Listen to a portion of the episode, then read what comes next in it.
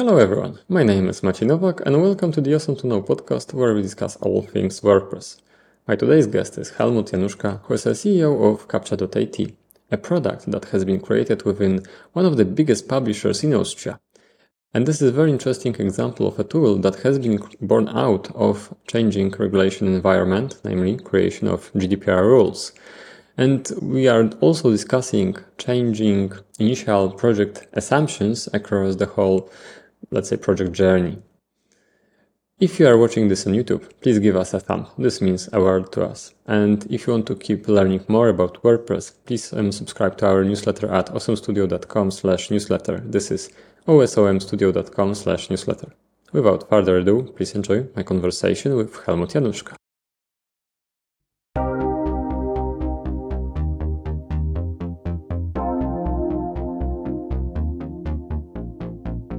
Everyone, it's good to have you here. We're glad you decided to tune in for this episode of the Osom to Know podcast. Hello, Helmut. How are you? Hello, um, I'm he- thank you. I'm fine. How are you? I'm I'm very good. I'm very happy we can have this conversation today. And uh, my, my first question to you would be, what is CAPTCHA in at like w- by your meaning, by your understanding? What what, what is CAPTCHA? Uh, in in my in my understanding, it's like a, a service that helps you to protect your website and your business uh, from being tackled or attacked by bots. Like Captcha tries to uh, segmentize real humans from from automated users, and will stop those automated tasks and bots to, let's say, sign up for a newsletter or register for an account or do a fake purchase, a fake vote, and stuff like that. Mm-hmm. All right. And um, why this is important? I mean, this this can be automated and and exploited, let's say, by bots. But what are what what is the extent of of those actions? So is it just you know filling out the forms? You know, what what's the downside if you are not protected? If, if you're not protected, you you risk like first of all getting out of business because your website is just getting hammered by bots. And the second thing is when we take the typical case that everyone knows, like contact forms. Um, usually those contact forms produce like somehow an email or something like that goes into some back office. And if you're like a, a company that gets a lot of those emails, then then you need to find out the real ones, and you might miss a real user support case while it's being flooded by spammers, and therefore it uh, reduces human effort that is needed to work through those contact forms. And Helmut, the name CAPTCHA is also the name of the project that you recently came up came up with, and I would love to know what is the reasoning behind your project and how the idea originated. So, so the, the, the project itself is called Captcha.eu. Um, we, our mother company is the Krone Zeitung, which is the Austrian's biggest news publisher, and we had the problem with the GDPR that we needed to remove all the other captcha services that we previously used, uh, not to name shame anyone, and we removed uh, the, the the US services, and then we immediately saw like increases in ghost signups, in faked voting results, and stuff like that, and then we we didn't really have a solution at that time. We looked around the market and didn't find any perfect fit for us at our scale. They either were too expensive, or they also were US based, and so we decided to give this thing a try and we were working through a lot of white papers from MIT, Stanford and co. And yeah, we actually over the weekend we we, we, pumped out a quick POC and and rolled it out in our most crucial parts like uh, subscriber management, login and stuff like that. And over the weekend we saw like uh, immediate success. So it was like we were shocked at the first place that it, it worked so good and in the next in in the weeks to follow, we talked in inside the corporate group if they can also give it a try because they had the same basically same GDPR thing going on and they were already like uh, talking to other vendors. So they gave our our solution a try, and they also reported that it's a huge success and it works super great. And like we did that for a year, like it was like running under the hood without uh, the users recognizing it because our approach to captchas and uh, detecting bots is not by letting them search traffic lights or buses or anything you might know when you think about captchas. And after a year, like we we we, we came to the conclusion it might be a good uh, product to sell because it solves our problem so well inside the whole co- uh, corporate group. And so we decided to give it like a we took the last mile, like building dashboards, building reportings, because we did not have that because internally we did not need it. We just saw that the bots were stopped and we are happy. So we, we, we invested like half a year into polishing the product, into making it an end user product, and also to get all the lawyer agreements and all the stuff that we get green lighted when we say it's GDPR compliant. And yeah, we recently in April we launched the final product. Uh, we since we are using WordPress, we in the launch we came up with a WordPress plugin, so it's ready to run if you have a WordPress with all the major form plugins. It works out of the box. Mm, a couple of weeks later, we already have now like Craft CMS. We also have Joomla and various other platforms that we now support, and we are already always increasing the platforms because we see them as a multiplier. Yeah, mm-hmm. and the first months in the business, it looks quite good. We have a, a pretty diverse uh, customer base. So from all the branches to different sizes, it's really interesting to see um, how how it goes there. It's a tough market because we are competing with a free product. So we, we need to to somehow tell the customer, please don't use Google reCAPTCHA. It's free. Please give us a little bit of money. It's it's really not um, a huge amount. But at the end of the day, we see customers being happy because our solution is invisible. Like you don't have to mess mess around with your UX or UI. Mm-hmm. Yeah, this is this is super interesting because when I think of CAPTCHA, and most of people will think of CAPTCHA, uh, the first thing is either you know uh, picking the parts of you know uh, buses or boats, or uh, typing those sketchy letters into yeah. some some field. So why uh, those elements are not visible on, on your solution? Basically, we decided to go with the invisible approach. Google, Google, for example, also offers that thing, and we, we, we took that road because in our uh, mother company, the Kronenzeitung, we have such a big audience, varying from teenagers to to pensioners, and we we absolutely wanted to avoid any unhappy customers. So the we needed to be GDPR legal and we needed to be like customer happiness. So the most important is we accept one bot, but we do not accept one dropped real users. So that is the uh, the approach that we followed. And with the invisible way, we took the data that we collected in the initial phase, that is more than a year, and we built a strong machine learning model, which ultimately helps us to uh, separate bots from non-bots quite good even though we don't have any visible user interaction. You should be calling it uh, AI approach. That there is an AI under No, I don't call it AI because AI is too much magic. It's just machine learning. So yeah, but maybe it would help you with the size, you know. yeah. yeah. we we should right. probably call it Captcha GPT or whatever. Captcha AI. yeah. No, no, no. We, we explicitly it's not AI. It's based on, on on true data that we in the company in the in the mother company we have like dozens of data sets and, and records, and we use those to to build uh, a model that helps us predict the the device if it's a bot or not. And the machine learning is only one piece. There's like multiple signals that we take in, in into consideration on if you're a bot or not. Mm-hmm. And and they are coming from those papers you have read over that uh, exactly. That so, so no, mythical it's a, it's a, weekend. It's a yeah, it's a mixture. It's heavily based on those white papers that are like pre two thousand most likely. So pretty old tech, but old tech is not always bad tech. Um, and we also added like um, our experience since we are a web publisher since 1998. So almost all the generations of bots that are outside there, we already have had them we also like as a publisher a pretty political target. So uh, every every bot from China, Russia, and co already was at our platform. So and we take that data to help our customers on the other company Captcha to to stay protected and mm-hmm. Yeah, this th- this is very interesting that you can create something out of you know white papers uh, over the weekend that works. So it sounds, or maybe I'm wrong. So correct me if I'm wrong, but it sounds a little bit like it it wasn't a Herculean, task at the very beginning to create working solution like overnight over the weekend uh, that would save let's say your life because you, you cannot use captcha to protect your website overnight right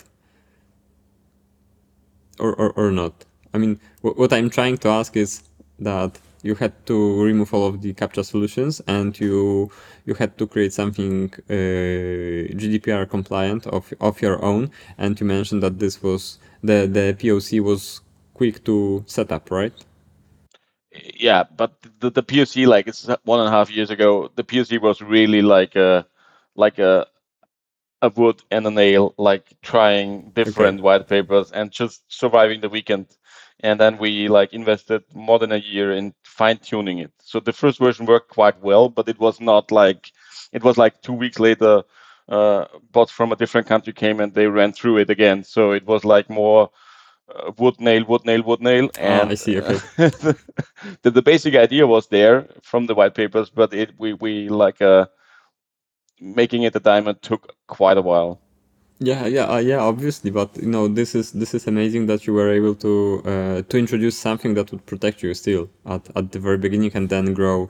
Yeah. And and so so the data was collected that you were trained your model uh, over the months, like uh, those one and a half a, half a year ago. But did you have that data before that you could use and and analyze, or were you collecting only after started uh, with the new? Actually, we, we have so much traffic whenever we deploy anything new. It's just like an hour, for example, and I have like multiple hundred or uh, multiple thousand data set records. So we could easily like say, okay, that machine learning model failed. Ultimately, we just reboot, we dropped it, the whole database, and then we just let it run for half a day, and then we had enough to work on from there.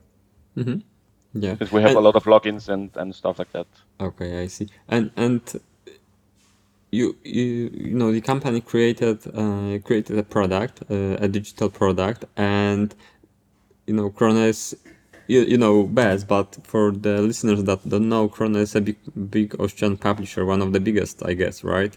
And it my like mm, my perspective is that it's it's a, it's a big organization, corporation in the publishing sector. And this is very specific, very niche product solving very unique problem. And I would imagine this is not a place for like on, on one hand on one hand it's not a place to for such a product to originate from because you know big big big big organization creating something out of their let's say space not publishing at the same time, there is such a huge um, uh, amount of data you can use that this is the, the, the best place for such a product to originate, right? So it's, it's like two different approaches or, or, or, or um, or way of thinking about this. So it, it's a little bit surprising for me, but at, at, the same time, who who else than you know a big big organization with a lot of data can create such a thing? yeah that th- this is interesting that this kind of organization created such a product yeah so the thing is i think the, the funny part is that we're not we did not sit in a room and say what can we create to sell afterwards? But it was more like okay well, how can we come up with a solution to survive in that gdpr space today? And then we sold that. So it's like it's it was not easy to get the the approvals to sell a product because we are like selling newspapers for like around 100 years or something like that. And then we came up with the idea of selling a digital something that has nothing to do with content itself. Um, but yeah actually we we're doing good so far it's quite interesting and in these days uh, economically it totally makes sense to give that thing a try and even if the sales is not successful we still need the product so it's like every euro that comes in is great for us so it's just a bonus, right? It's yeah. it, it, it is not necessary. It's nice to have, right? we, we need it anyway because we're eating our own dog food in that in that naming, and yeah, and if we can help others, we we are we like it. So Yeah, yeah, and, and you refer you you you, you refer to, to what I was thinking as a problem because a company that is selling newspapers and even entering the digital era with online publishing, this is something totally out of like area of expertise of of uh, salespeople of lawyers because this is not what they are worrying about day to day, right? This is something new creating a product and selling a product instead of a of a newspaper. So I'm uh, very curious, you know, how did it go in terms of you know uh, winning uh, like the the management decision, like selling this idea to the management, let's sell it. So I'm I'm very curious how because this is not an usual situation because like my, my thinking about this is that those kind of products are created by you know a freelancer after hours or uh, uh, two, two guys uh, uh out of university that had yeah. Uh, like fresh idea to revolutionize something and, and so on. But here it's a very established business with a long history and and yeah yeah. so i know i know. So the, the, the thing is we have a pretty agile team and we pretty much like have the the principle of doing the core business ourselves. So we do not hire external developers for core business. Everything that makes money should be built in house so that we do not have our income controlled by others. And this like is a, a mentality in the engineers that, that we, we do things like that. We are not afraid of doing things like that. But as you said, um, it was not that easy to to convince like the upper management to really sell that now. They were happy that we built a solution for us and that we are good to go and we did not need to pay for any external services. um, but telling them, okay, come on, let's create a company, let's sell that product was not the easiest thing. So we needed a lot of things to do in first place. We we needed to hire lawyers that looked into if the whole product is capable of being legal when used by others and how does it need to be formulated? And pretty much the last mile was almost exclusively talking to lawyers and getting all the papers done. Uh, yeah. The the second thing is we needed to do source code audit. So we needed to send the source code to an external auditor and they needed to confirm the management that what we did here is like a feasible thing because one of the first like critics was okay so how can we do that when like facebook google go why, why can't they do this? And the thing is they can do it too but they are still an american company. That is the crucial difference. Mm-hmm. and since since the problem is like european wide we really tried to to to explain that this is not a local austrian thing. This could most likely mm, escalate into other countries because every publisher or every other website vendor has the same problem. Mm-hmm. So, so let's talk about that problem exactly. So, just like refer back as a bit. Uh, how how did it, how did it all start? Why did you have to create different solution? What so I mean regulation. What what changed? What changed that forced you to to abandon uh, existing yeah, solutions? Yeah. So so uh, when when GDPR came in effect, um, we we went through all the the services uh, US based and removed almost everything from Google, for example. Um, except like fonts and captcha because we we we argued like they are system relevant and they are like critical to protect ourselves. And the GDPR department said, okay, that's a super gray zone. It's like, why is it technically required when you read an article that we have a captcha on the contact form? So it's like, well, but it was gray zone, and generally most people see it gray zone still nowadays.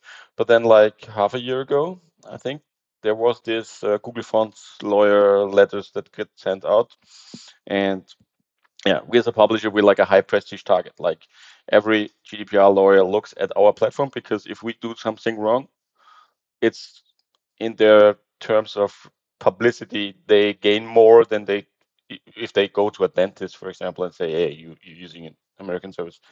So um, since GDPR, we always had the be the best in class uh, call from the management. And with the removal of the Google fonts, like hosting them on our own, the GDPR lawyer said, okay, uh, it, it's the, the time we need to remove that. We cannot race on that anymore. It's too critical because they will definitely kick it out anyway. And we have stupid argumentations and lawyer costs. So we removed it. And to be honest, in that moment, we thought, okay, bots is not a real thing anymore. We do not have bots. So just remove it. Everything will be fine. It's most likely the internet is a good place nowadays. Uh, yeah, funny. After, and you were surprised, right? yeah, 20 minutes after the after the rollout of the removal of Google uh, reCAPTCHA and all our core uh, stack, it was like immediately like auto scaling and emails and everything went in the wrong direction. And you and at that place, in the first place, we were really shocked because we didn't know what to do. Um, we wanted to reactivate Google reCAPTCHA. We could not do that because we already said the the lawyers that we removed it and it would not make a good footprint if you reactivate it five minutes later. Um, so we did the traditional things like blocking countries and blocking uh, the, those the things from the 80s to survive the first few days, and then over the weekend we we we we took this POC and fine tuned it the next couple of days or some uh, weeks actually. All right, so so this is the reason this was so stressful and had to be done over the weekend because I, I I was thinking maybe the regulation kicked in and no no no it was the system was the system was really the thing is actually we only needed we only needed it for logins but we like a year ago we started a premium subscription model so logging is like one of the most important things um, if you pay for a subscription multiple euros a month and commit for a two year contract and then you cannot log in because bots are flooding the system. Um, up to a recent point we can scale but at, at, some point scaling is not the solution because like all You're the, paying extra no it's not only paying it's also it, it's it doesn't work because the bots also scale. So it's like a and they scale cheaper. Yeah. Uh, there's a uh, the, the there is leverage right? There yeah. is a, a, cheap ping even cheap even cheap ping that uh, kicks out of uh, systems uh, running. Um, all right and going even earlier you know gdpr was when was when it was coming um, you know um, to the effect let's say. Um, there were many different worries about how to interpret uh, gdpr rules and and so on and it's been a couple of years or, already, and now there are still like precedent rulings, of course, like uh, or or, or uh, PR stunt actions, like with that um, lawyers for for Google Fonts and so on. So I wonder. I mean, like my understanding is that even though it, has been a couple of years, this is still not very um, settled. So a lot of companies are regulated right now, uh, not regulated, com compliant with what what uh, GDPR uh, uh, says. Some are not, are not neglecting this, but there are many myths around the whole GDPR idea that you cannot store cookies, for example, or, or other. And you know what, what, what's your opinion because you are you you are the practitioner here right you you you with your team created the solution that saves you know let's say save the company. So i wonder what is your opinion about stuff that uh, people think they cannot do but they actually can but you know it it it, it has to be compliant. So what what does it mean? I, I think it, i think that the world is divided into two tiers. Like like from the publisher side we're on the first tier where we have to apply to every regulation that is possible floating around because otherwise we really risk into paying fees that are super high like in Austria, we have multiple cases of companies that paid, some of them already twice for stupidity things. And and there's a second tier, like you're a blogger, you have a website, and you you you don't even know what you do there. You install a theme and click next, next, next, and then your company, if you're like a a, a dentist, is might be possible be sued for being GDPR illegal. Um, things get better because those ready to run setups and themes they they they they come with cookie banners and they come with stuff like that. But in general i think we see it as that when we start a service with some external entity if it's us based it really needs to be argued why we should use it. So at some point it's like uh, stopping the European Union probably into using innovative things. Yeah. But at the end of the day, if you really are into that topic, it's really about protecting the user. So you should not set a cookie if you cannot argue why you set it. And if you can argument why you set it, like for example, you have a, a button that saves that saves the state of dark mode or not dark mode, you can set that cookie. You can argue why you set it, and it makes sense. But you need to, at some point in your website, list that cookie that you do that and why you do it. And I think that's the good part of the GDPR thing. So people like publishers that we, we first of all needed when it took effect in the beginning, we needed to figure out what are we doing actually because because like it, it grows over time and then you have third party advertisers and stuff like that and i think the whole gdpr wave really helped to clean it up a little bit to be honest the, the current solutions with the click the button and accept it is not the real solution because at the end you you end up with most of the cookies anyway but GDPR goes further. Yeah, because you know when you browse, everyone shows that uh, cookie banner, which does nothing apart from uh, saving someone's, uh, you know, yeah. someone see that there is that cookie banner. You know, we are compliant because there is that cookie banner. Uh, more compliant because it has to work actually uh, if you are not accepting. Opting them. out, yeah. But yeah. the, the, thing is, GDPR goes away a little bit further when you when you like we as a vendor, we ensure that we do not store IP addresses. We ensure that we eliminate log files after a recent amount of days. We we we have to commit to only store data that we really use for the business. So it's not like previously before GDPR, we just always said like get the data and then we figure out what we do with the data. Nowadays it's like a little bit different. You need to to have the use case already before collecting the data, which sometimes makes it hard, especially when you want to look at historical data. But it forces the companies to think about what we are doing because also first of all your personal information but also what what happens if the, the company gets breached and they have like millions of records from you like a year ago so but they didn't do anything with it but the the guy who bought the the zip file in the darknet now has the data and I think GDPR overall is a is a good way. Um, the current implementations from the websites is is like I say improvable with the cookie banners because I think that's not the perfect solution because most of the users anyway just click on accept and continue. It, it doesn't not really change a lot. A little bit for sure because the the website owner needs to, for example, eliminate log files. So a little bit improvements anyway there. Mm-hmm. Okay, so what are you know you mentioned that uh, that that uh, that action from uh, from half a year ago regarding Google Fonts. Can you elaborate on this for our listeners a little bit more? What what happened?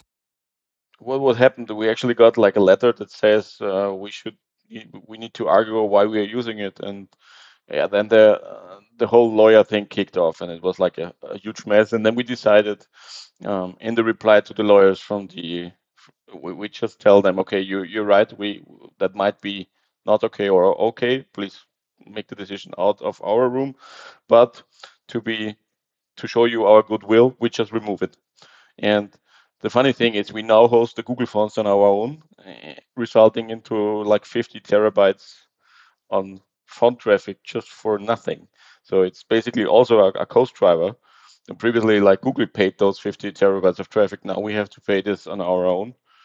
Um, and I think personally, the user is not in a better world right now uh, because the font is coming from our server. So, but at the end of the day, maybe the, the summarization of the small things is it, and it forces the big ones like Google, Facebook, and Co. to to think a bit more what they are doing before going into the European market.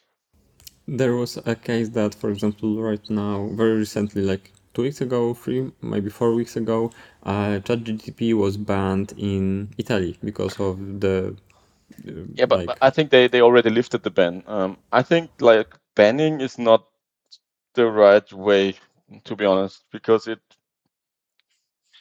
it especially in the in the whole AI space, I think it would not be great for the European Union to completely isolate because we don't have right now the equivalent products. It, it opens a, re- a huge space for AI out of Europe, but right now we don't have it, so we get a really big disadvantage in terms of innovation and in terms of the whole thing. So I'm personally, I would not like that. I would like if they, for example, need me to click and accept something so that people know, for example, if you enter your password in the ChatGPT box, most likely someone else will get your password as a possible solution predicted in six months. So take care what you are doing. But blocking the service completely, first of all, doesn't make sense because people will find workarounds, proxies, VPN, whatever, and it's not data protection. It's it, it, it more for me. Who decides then what is blocked and what is not blocked? Exactly. Yeah. it, Nowadays you, you, we are blocking AI. Next next week we are blocking publishers. Next week we are blocking blockers with a different mindset. So I think the that this is not great. mm-hmm. Yeah, I, it's like zero. It's binary. It's like working or not working. Like uh, someone got scared and banned the thing, and it's not like maybe the best approach so I, but also in the german speaking countries there is i think the, the, the rules for data protections are protection are more strict than in other countries and there was um, for non-german speaking listeners uh, uh, that didn't follow follow this there was uh, there was like a lawyer or, or a small bureau asking for um, uh, for information about uh, GDPR like on a mass scale, right? Visiting the website and and uh, and then asking for information, checking if the company is prepared to give that information, which is required by required by GDPR. Uh, you know about this case, right? I know about this case, and we as a publisher, we have that like on a daily basis. There's people okay. they are signing up, they're deleting their account, and they're sending an email. Please give me everything you know about me. We, wow. we, we we have that process completely automated so it's just a click and we enter the email address and we get a zip file with everything. But integrating and implementing that was like a huge amount of effort so.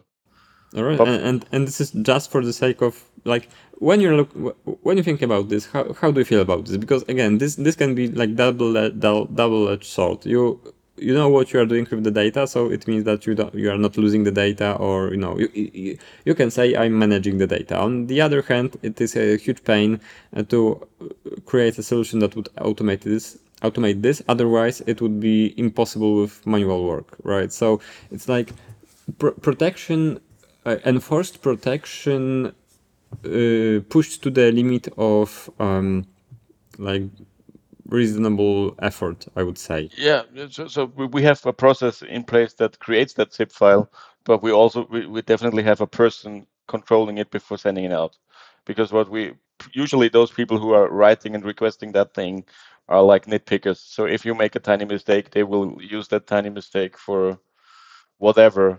Uh, we don't even know what persons are those because, from my point of view, it doesn't make sense. We don't have any uh, crucial data, but it's their right, and we are complying to it, and we are sending you the data if you request it. So, um, for for CAPTCHA, for example, what we definitely not do is like the competitors. We are we, we you need a JavaScript on your website, but you only need it in that area where your contact form, for example, is. So you don't need to place us all over your page. So we do not know um, your surf flow or where, where you previously and stuff like that, because this would be super gray and we don't want to be gray mm-hmm. And all of those regulations changing the way think can work, it, it sounds like, uh, you know, first of all, the, the new regulations created a, a, a whole lot of new like lawyers. Expe- uh, Absolutely, it's all the lawyers' business. exactly, it's like regula- reg- regulation-driven development, business development. yeah, but also for the tools, like you know, this CAPTCHA wouldn't be existing if not no, for the we, change in the regulations. We definitely would not have created it because we would have sticked to reCAPTCHA because yes. the, the need would not be high enough to come up with a solution on. Yeah, it, of, of, of, like even the, the, the cookie banner companies. There's like gazillions of cookie, cookie banner companies that charge you multiple hundred bucks just to have a, a compliant cookie banner. Exactly, exactly, and and I wonder what is what, what else what else is on on the radar for like uh, disruption, let's say, because of the GDPR. I don't know. I don't know. I think the next thing is the third-party cookies, so that you're not allowed to send cookies to to other servers and that. So, but but this is something the browsers are going to enforce, mm-hmm. and therefore, it's. I think it's not so hard because it hits all the publishers and all the websites, and therefore it's fair, like mm-hmm. most likely fair. Well, what about the fonts? You have to uh, host your own fonts. So, is there space for revolution here? yeah, maybe maybe someone could build a European Google font hosted thing, but technically that's super simple. You take a web server, put the fonts there, and you're done.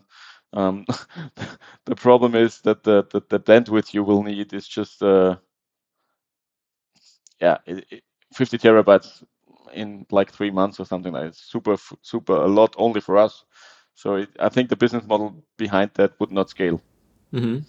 So why is the reason this is taking so much bandwidth?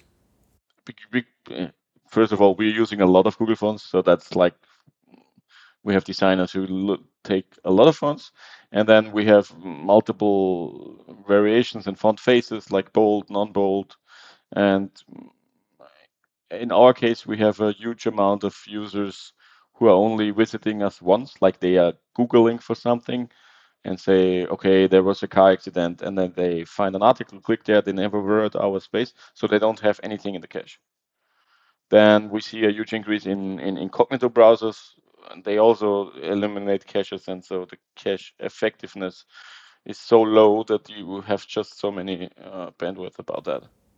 All right, because you have so much traffic, so many yeah. fonts, and hosted this uh, at your server, it, it, takes a lot of bandwidth. But it's still a lot of you know all of the other page uh, like um, the rest of the page is also heavy you know so so for the rest of the traffic there is many times more probably right sorry sorry oh, okay um, yeah yeah the, the, the rest of the page also needs like uh, a lot of traffic but um, when, when you look for example an article it's mostly like text that's super easy to compress with gzip and, and, and it does not take that much mm-hmm. and for example if i have more reads on an article I have more ads, I get more money. But if I have more phone calls, I don't get more money. So it's like, yeah, we do it, but basically we, we, we would love not to do it.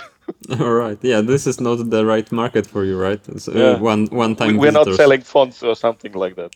yeah, yeah. I'm I'm I'm thinking about this from like engineering perspective. You know, what's what's the reason behind uh, such big traffic regarding the font font hosting? But but you explained this. Thanks thanks for this.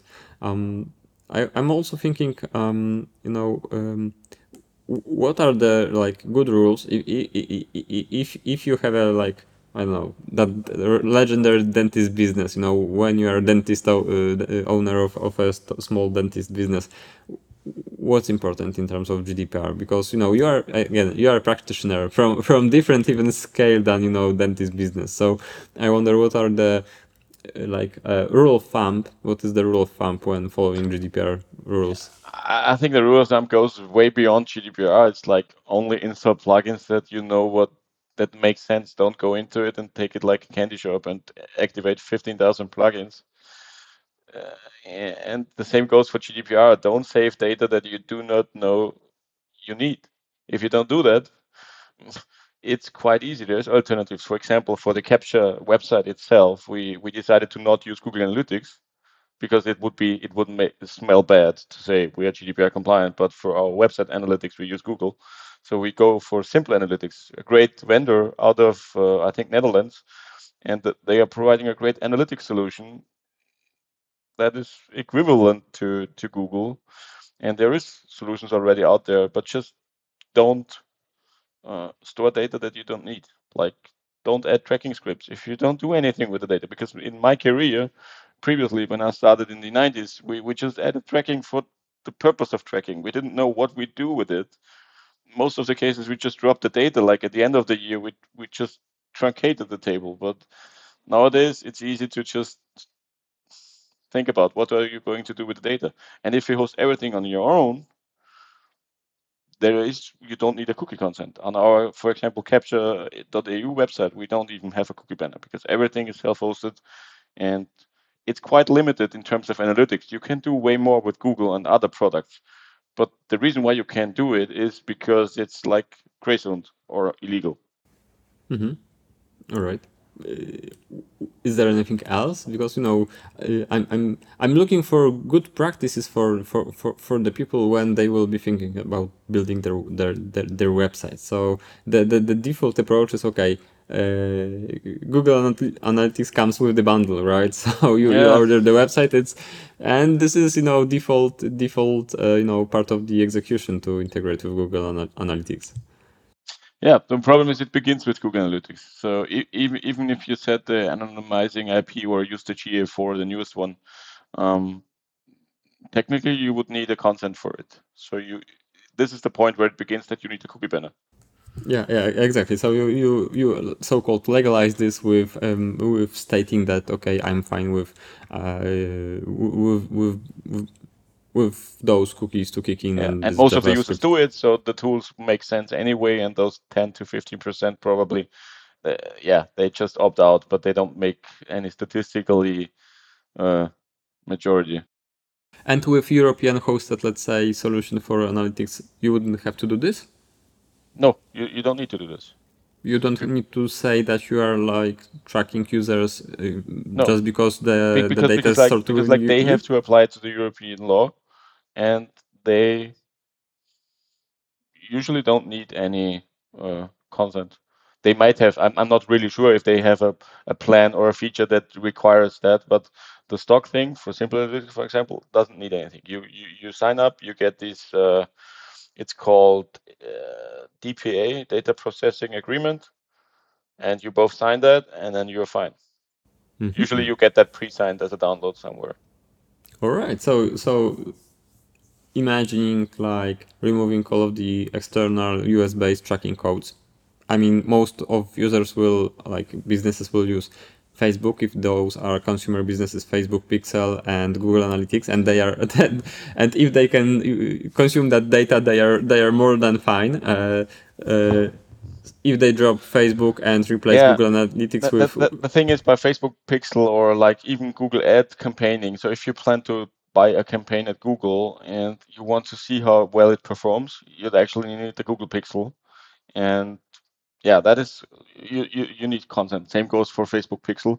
But for example, we are doing uh, a heavy volume in terms of Google Ads for captcha, but we just accept the fact that we don't know how greatly it converts. So we oh okay, we, I we just measure it in our own analytics and then we try to make sense okay we got so many users in this particular time window and most likely they are from google but we do not exactly know it Oh, okay. Oh, right. So, so I I understand now. All right. Um. but but we wanted to be like since we are heavily marketing with gdpr we wanted to be the cleanest from the cleanest because it- Yeah, yeah. You have to lead the way. yeah I, I cannot say please use our service because we are better and then but please don't look at our website mm-hmm. Yeah, uh, yeah. Uh, because I, I'm thinking, you know, it's like um, hard battle to fight. You you, you are making a product, like uh, competing with, with with Google, but still you need to use Google. I I you know not to the full extent because you are not tracking the conversions because you decided not to do tho- not to do so right so this is this, this, this is very interesting that you sacrifice part of understanding how they well the, how the well they actually the campaigns would optimize themselves better if you have the Google Pixel inside because then Exactly. the, the Google machine learning would now would better know where to place the ads but in that particular case we just go by volume. So we, we activate a campaign for example it's just a, a sample. We, we we started on monday and we ended on wednesday and then we look afterwards in our simple analytics what was the, the peak what was the entry page and stuff like that. Sometimes we create landing pages where we can see in the path of the url okay this is coming from google but it makes it harder but it's possible. And at the end of the day since we're a saas service all that matters is how many how many coins do we insert on the one end and how many coins do we get at the, at the other end. And if you are coming from google facebook or wherever actually it doesn't matter. Hmm Yeah, and and uh, who is your uh, like ideal customer? Because I'm thinking we, we talked a little bit uh, during WordCamp uh, Vienna about this. That when you this was the time when you started marketing this, and I'm also curious about you know the that product product development journey. You know, your assumption, initial assumptions, who would be like perfect uh, uh, user, and who's who is it now? You know, any any lessons learned here? Yeah, so, so yeah, many many lessons learned. So because like we didn't do that before, it was not none of our business. All of the involved people didn't do that before. So we're not startup guys. We're like super corporate guys. Um, the thing is, in, in in the development cycle, we use the the dentist or the lawyer as a as a persona, like the one guy who sets up its own website and downloads the plugin, activates it, and buys the cheapest plan. So this was the persona that we built everything around it, and also the the the, the business plan we we we, calculated. Um, right at the WordCamp itself, we recognized that there is like actually more agencies interested into that. Um, just answering the first question, who is the the customer that we want? We actually want everyone. So we want a single person who buys the the tiny plan, but we also want the agency. With the beginning of the real world launch, we realized we need to step up and integrate a couple of features in the dashboard that makes it possible for agencies to use it at a larger scale for them, like managing multiple clients, uh, updating multiple clients. And so right now we are we have heavily optimized the dashboard and everything to be agency compatible. But we still have like random tiny websites from some vacation destination that sign up, buy a plan, and integrate it into WordPress, and we don't have to do anything with them. So in terms of return of investment, those might be the best customers because they don't require anything. When it comes to agencies, we we call them, we talk to them, we help them integrating into custom solutions. But at the end of the day, they they buy bigger packages. Mm-hmm. So, and also you mentioned that initially this was meant for WordPress. Now a couple of other frameworks as a plugin.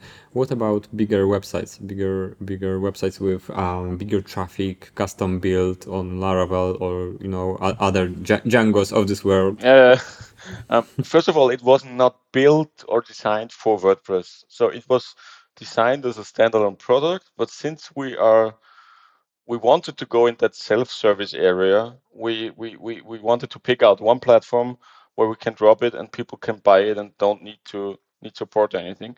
And since we are uh, WordPress nerds and already built a lot of plugins, we decided take let's take this platform because we know how it works. Um, and and then go from there. And with the talks of the agencies and the customers, we realized okay, there is this Craft CMS I didn't even know. Um, so we, we, we built a, pl- a plugin in a week. But the thing is, I, I didn't want to start with a platform that we do not know to its heart because I wanted to feel safe when starting selling a product. Mm-hmm. Yeah, I mean, it's it's only natural that you started with what you know. Uh, I'm I'm thinking maybe in terms of those lessons uh, and and finding WordPress is huge, right? Forty percent of you know, roughly speaking, of of the internet out there. Obviously, Europe is smaller than the world itself, but I'm thinking maybe of those like. Um, un, um, unexpected customers, like a platform that is huge in terms of volume, uh, but is totally built from scratch, custom built. Like, yeah, we have we have uh, we have one. I'm actually I think I'm not allowed to name the names. You don't have to. I mean, today, no, no. but we have we have like a news agency, a bigger one from Europe, and they have a custom, a fully custom integration. So they we we are, did a Teams call and helped them integrate it into their super tech stack that they came up with like probably a couple of years ago. Mm-hmm. Um, and we, for example, Graph CMS, we had one customer who said like, okay, I, I gave it a try at my personal website. It worked great, but I cannot use it because we have Graph CMS. And then we, we typically we jump in and we take two engineers and try to build a plugin for that for free in that case, because it's not really free. It's for us, it's a multiplier. If we have that plugin, the next customer would most likely join easier. Yeah, yeah, yeah. You built on on top of what you have already built. Like the only thing that we always put on the scale is like uh, we need to maintain that plugin afterwards. So it doesn't make sense to ramp out the plugin, uh, rage out the plugin in two hours, and then get this one single customer. But what do we do if that platform, like in three months, rolls out an update that somehow changes the the APIs, thankfully WordPress never changes anything. So WordPress is the most maintenance free plugin. Mm-hmm. but other platforms like uh, TYPO3 or stuff like that, they they they are quite used to breaking things. Okay. And what's what's on your radar right now? What's the develop like product development path for next quarter? So, so the, the, the major plugin we're working currently on is uh, TYPO3 because it just makes a headache with all the different versions and supporting them backwards. We're trying to figure out how far we need to support it backwards. Like usually we do current minus one, but then we had a customer who said like he needs current minus three, and so we're weighing out how we can support that. And then I think we have quite of all those big platforms we we already shipped a Keycloak in a beta version that is like a enterprise authenticator. The Keycloak itself is open source, but it it's based on Java and it's super heavily used in big companies where we hope that we have a door opener if we come into the sales pitch and say them, okay, if you want to give it a try, just download the plugin. Mm. And you mentioned, and, and you mentioned also that you are super corporate, you know, uh, people, and this is, uh, as you called it, startup approach. What's like most surprising for you during this this, this path with this product? What surprised you most? I think that everything we we thought about that will happen in the first few days did not happen but good things happened anyway. So it happened differently. We, we reached our goal for the first few days, but on a totally different road. Even though we were like heavily thinking about what will go on on WordCamp, how many people will buy it there, and, and then we quickly realized people are not buying it immediately. But like four weeks later, they still use the voucher code, and that's super interesting to see.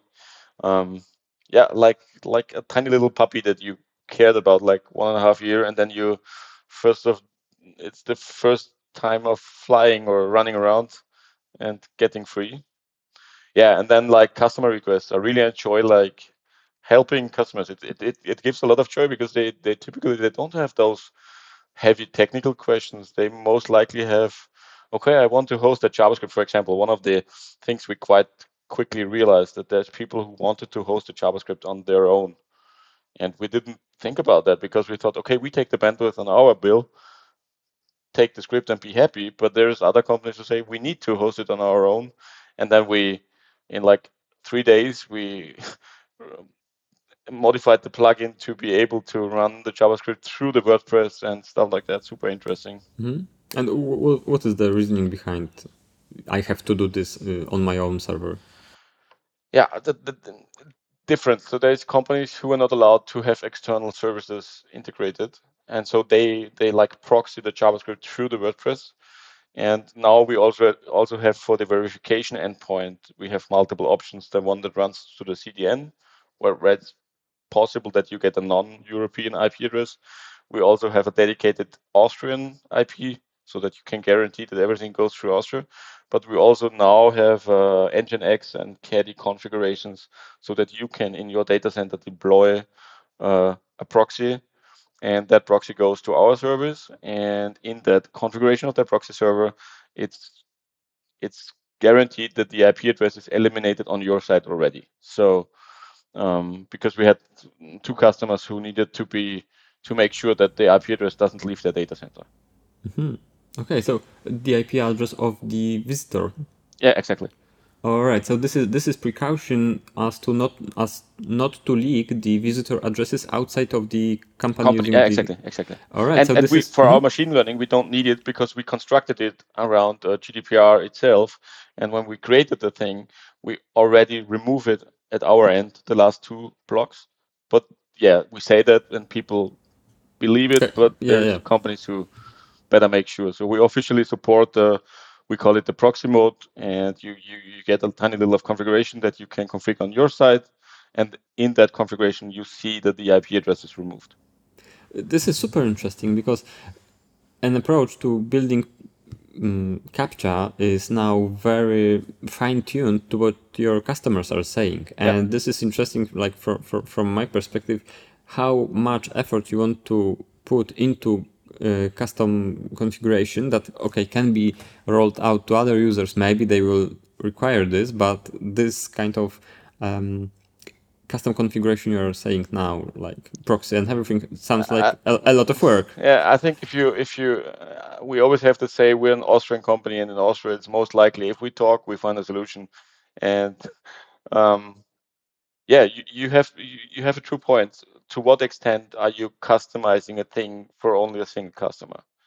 Um, first of all, every customer counts. To be honest, and the those custom solutions were for bigger ones. So they they they had they said like, okay, we're going to create a bigger contract, but we cannot because we get we don't get this through legal. And then we decided to make it, but make it in a way that others can use it too, because now we can even go to the smaller customers and say there is a solution already you can use because we we built it anyway. So we do not uh, build secret features that you only get on a, on a certain plan. Mm-hmm. Super, super, super interesting stuff. You know, building a product from within a bigger, like big corporation, uh, and what what are the the the lessons learned. Um, but yeah, you you you're totally right. It, it, uh, we, we we always put on a scale. Does it make sense to to fulfill that customer requirement? But I think everyone has the same. If you are talking to customers, how, how many how many customizations do I give him before I need to raise a bill, or before I some sometimes before I I destroy my product. Yeah, yeah. No point in in supporting the product anymore. Yeah. Yeah. Okay. Uh, Helmut, thank you very much for for this uh, conversation. Uh, for our listeners, where where do they where where can they find uh, your product? So they can find uh, on captcha.eu the website, um, you, you can sign up and you get 100 validations for free. So you can uh, sign up and then go to the plugin store of your choice, either the WordPress directory, the Joomla directory, or the uh, all the other directories that we support, and install the plugin, copy paste your keys, and you can try this on your platform. If you have any any questions, you can use the on-site chat and you can con contact us at all the contact options that you find on the website. And funny side note, even the chat is GDPR compliant because we host this also on our own servers. Great. Yeah. one of the one of the few fully GDPR compliant uh, yeah. pages. All right. Thank you very much, Helmut. This was Thank a pleasure to, to have a chat today and and take care. Take care. If you like what you've just heard, don't forget to subscribe for more episodes. On the other hand, if you've got a question we haven't answered yet, feel free to reach out to us directly just go to osomstudio.com forward slash contact. Thanks for listening, and see you in the next episode of the Osom to Know podcast.